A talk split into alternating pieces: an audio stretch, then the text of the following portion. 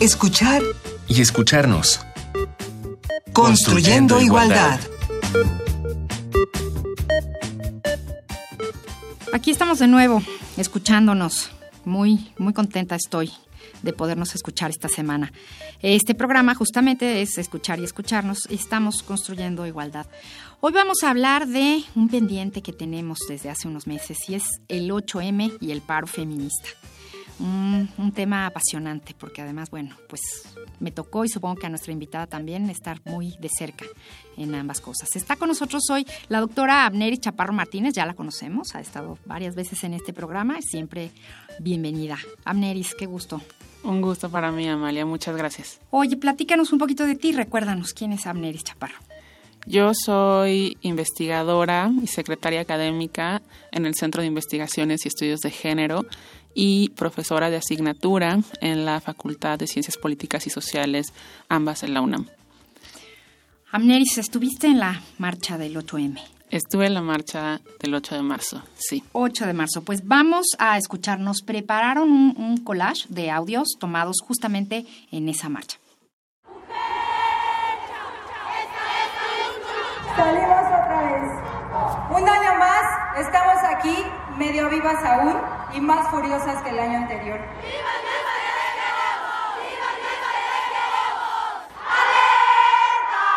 Salimos otra vez. Un año más, un año más, un año más, estamos aquí, medio vivas aún y más furiosas que el año anterior. Furiosas, furiosas que el año anterior.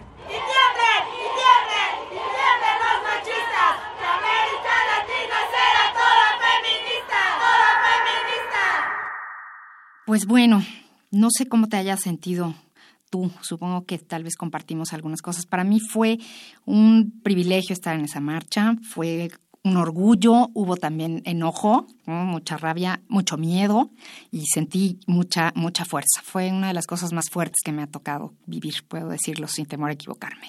Coincido contigo en muchas cosas. Yo creo que esta marcha mm, es muchas marchas en una. Son muchos reclamos, muchos enojos, muchas peticiones, exigencias de justicia por parte de una pluralidad tremenda de, de, mujeres de este país. Entonces creo que es una marcha también de muchas emociones, como tú mencionas. Eh, está el enojo, está la alegría, está la ira, está la furia, está la celebración, está la apropiación del espacio público, está el feminismo, que es una uh -huh. parte muy importante de la marcha y ahí también a mí me gustaría mencionar que hay que hacer una distinción quizá analítica sobre qué es una marcha feminista y qué es una marcha de mujeres.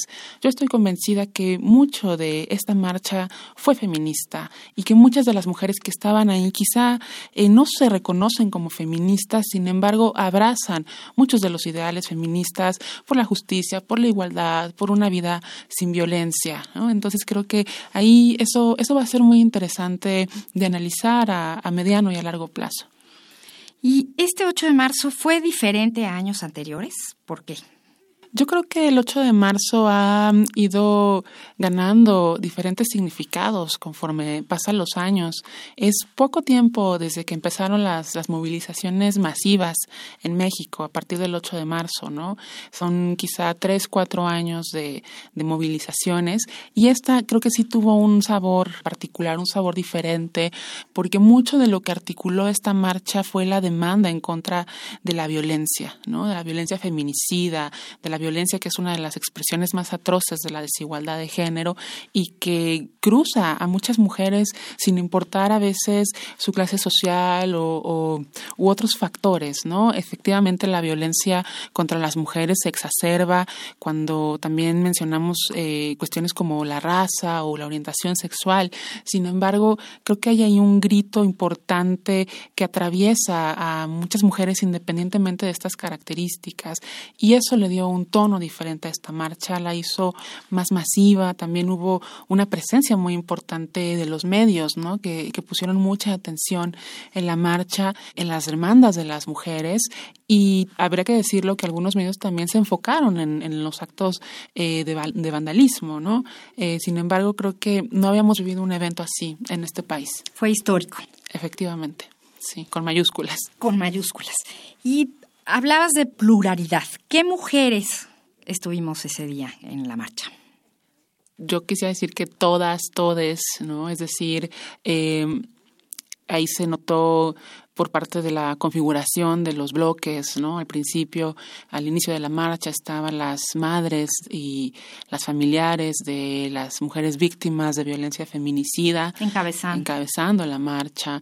Estaban también estudiantes de escuelas públicas y privadas, niñas, los colectivos de mujeres trans, eh, los colectivos eh, de trabajadoras sexuales, es decir, creo que esta marcha también mostró que no hay una sola idea de lo que es ser mujer y mexicana, ¿no? Que es una pluralidad que en estas demandas por la igualdad entran estos proyectos, ¿no? Eh, y también había representaciones eh, políticas, es decir, mujeres que pertenecían a lo mejor a colectivas o a partidos políticos o a grupos eh, anarquistas. Entonces creo que la marcha también fue un mosaico muy interesante de, de esas pluralidades.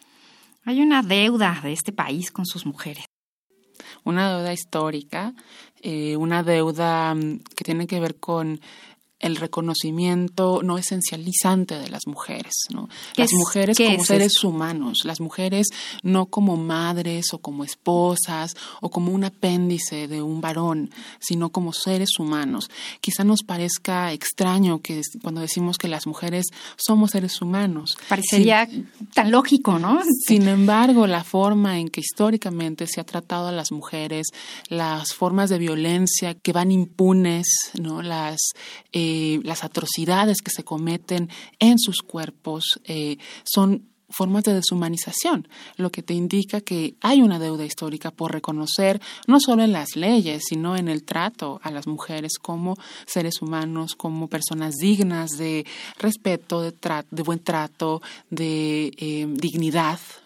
Creo que esa es la gran deuda que no solo este país, sino muchos más tienen con, con las mujeres en todo el mundo. Entonces, esta marcha es un llamado para esa deuda, para dejar de, sufrir estas, estas cosas, de, para tener ese reconocimiento. es, un, es un grito.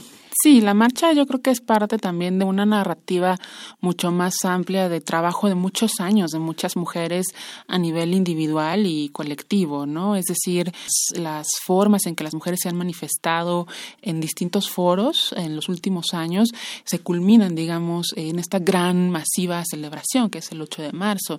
Sin embargo, el trabajo de las mujeres por, por la lucha, el reconocimiento, el trato digno y humano es de todos los días. Digamos que esta es la, la gran fiesta, y, aquí utilizo la palabra fiesta con, con ciertas reservas, ¿no? porque por un lado, como decíamos, es una celebración, pero también es una celebración que tiene sus cargas de, de dolor ¿no? y, su bagaje de injusticias, ¿no? y eso es lo que nos lleva a las mujeres a tomar las calles, un espacio que también históricamente ha sido construido como un espacio masculino. Claro, porque se pasaba de lo festivo a lo doloroso, ¿no? Era, era muy fuerte.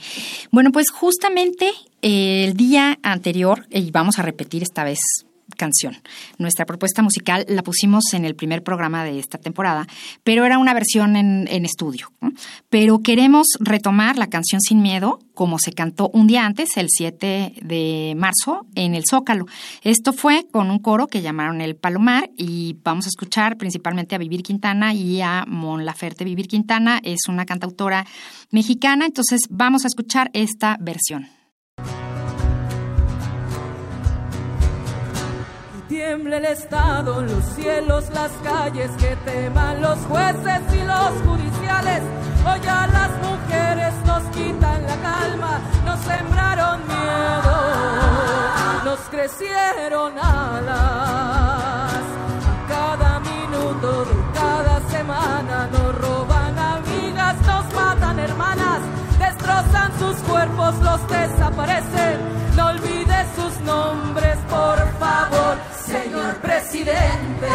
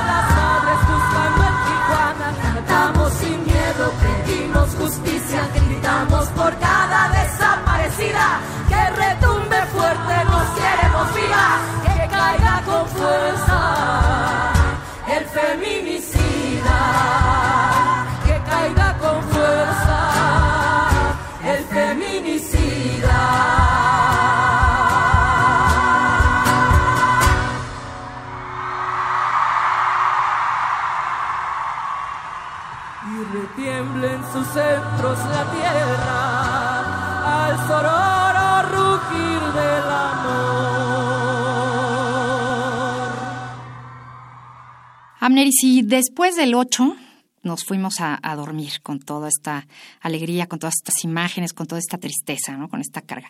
Y el 9 despertamos y hubo un paro de mujeres, un paro que no se había logrado años antes, que también tiene su gran carga de historia. ¿Cuál es el significado de este paro del 9 de marzo? Yo creo que tiene muchos significados. Por un lado, muestra el poder de la organización en redes sociales y en medios, ¿no? Para que un grupo de mujeres desconocidas decidan unirse a una causa que es estar de brazos caídos, digamos, ¿no?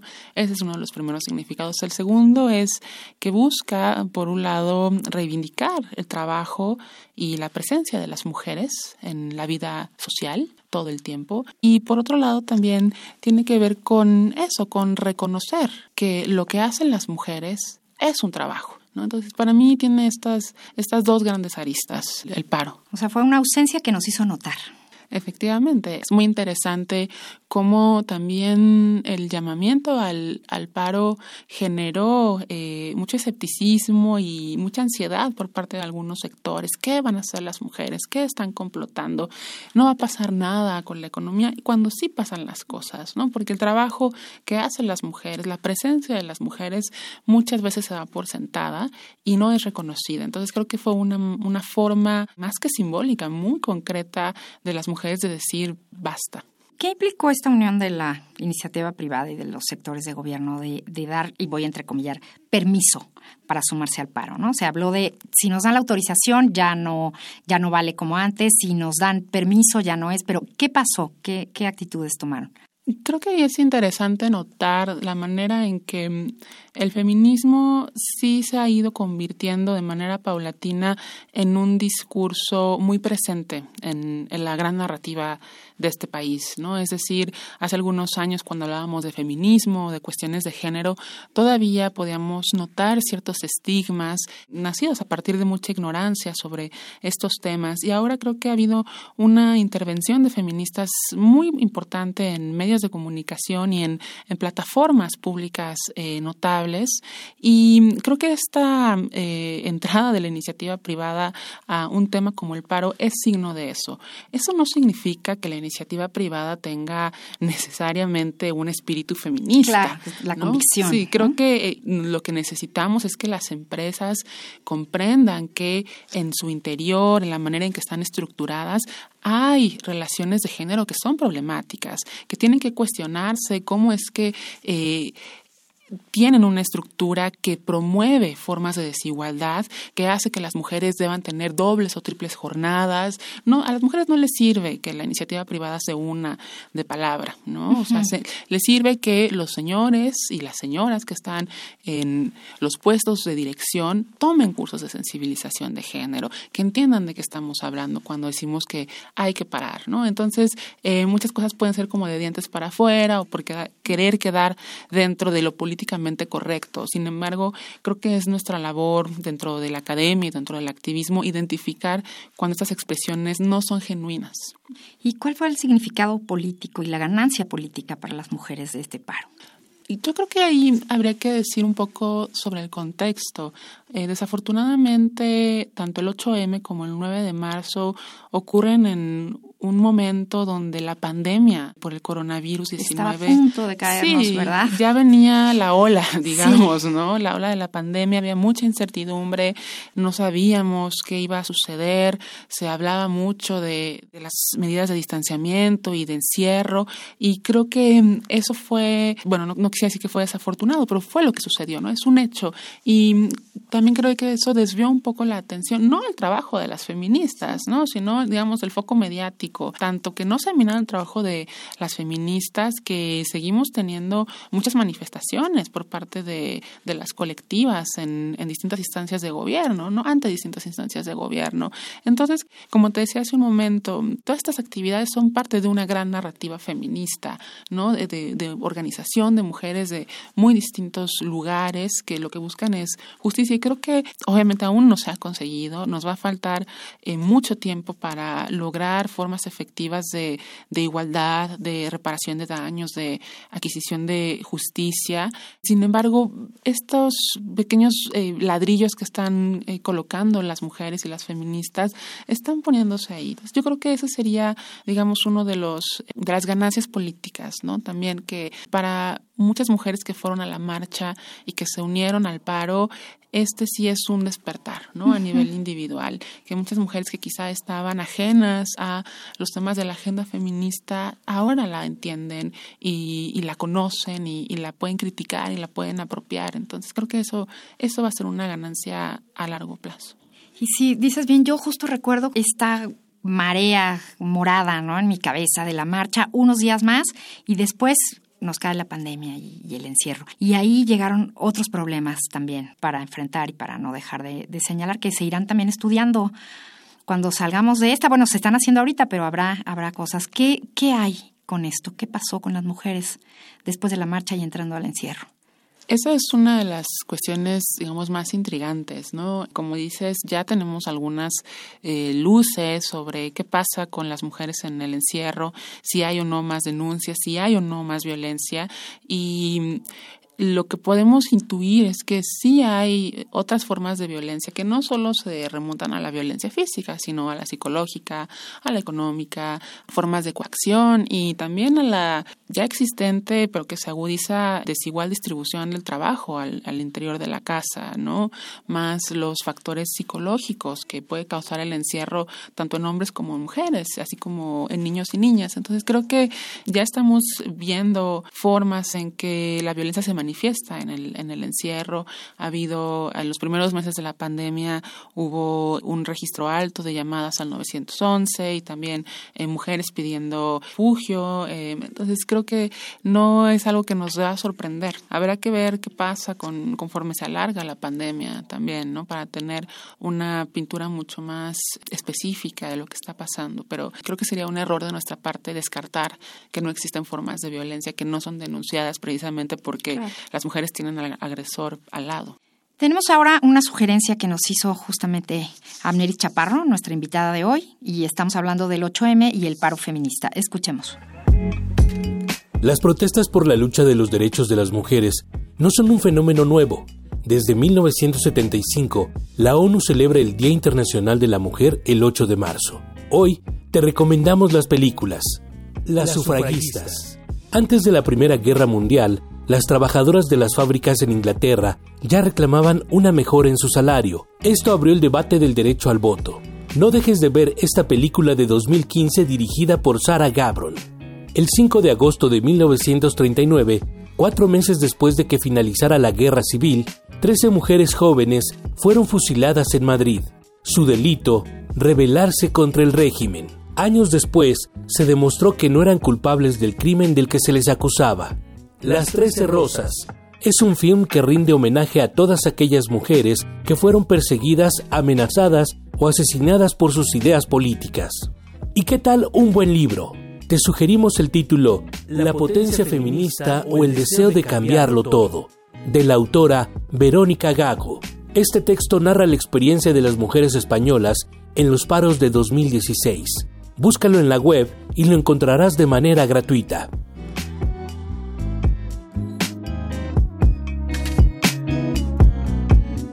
Bueno, pues ya saben, esta publicación que nos recomienda nuestra invitada es de libre acceso y ya nos dijeron en dónde se puede consultar. Y pues bueno, Abneris, ¿qué sería lo deseable? Ya se nos pasó el año con la con la pandemia rapidísimo. Y pronto viene el siguiente marzo. ¿Qué sería lo deseable? Una institucionalización de esta fecha. Nos quedamos pensando en la preparación de este, de este programa, por ejemplo, el 2 de octubre, ¿no? Lo sucedido, que, que de ser una, una fecha muy válida y una lucha muy válida, bueno, se ha repetido a través de los años y tal vez ahora ha perdido un poco de, de color y de, y de fuerza. ¿Qué sería lo deseable para el siguiente marzo y el siguiente 8? Yo creo que vamos a tener 8 de marzo siempre como una actividad feminista.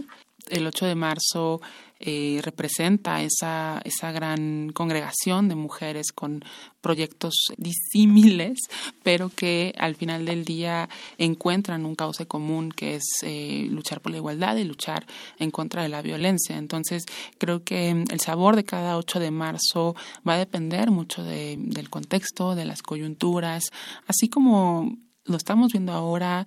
Yo creo que el próximo 8 de marzo será un 8 de marzo de muchos reclamos y creo también que se trata de un movimiento absolutamente social. No creo que deba ni pueda ser cooptado por las instituciones o por el Estado o por la iniciativa privada. O sea, creo que también muchas de estas organizaciones de mujeres nacen de manera espontánea, eh, nacen a partir de eh, reclamos muy específicos y lo que vimos en la marcha y lo que hemos visto en este tipo de manifestaciones es la unión de muchas voces, ¿no? Y reclamando justicia. Y este país sigue teniendo esa deuda de justicia. Y mientras estén ahí las víctimas no reconocidas, mientras no haya elementos para detener la impunidad eh, y la violencia en contra de los cuerpos de las mujeres, pues vamos a seguir manifestándonos. O sea, suena, no suena muy alentador, pero mm, también la, la protesta es un derecho humano y, y, tenemos que ejercerlo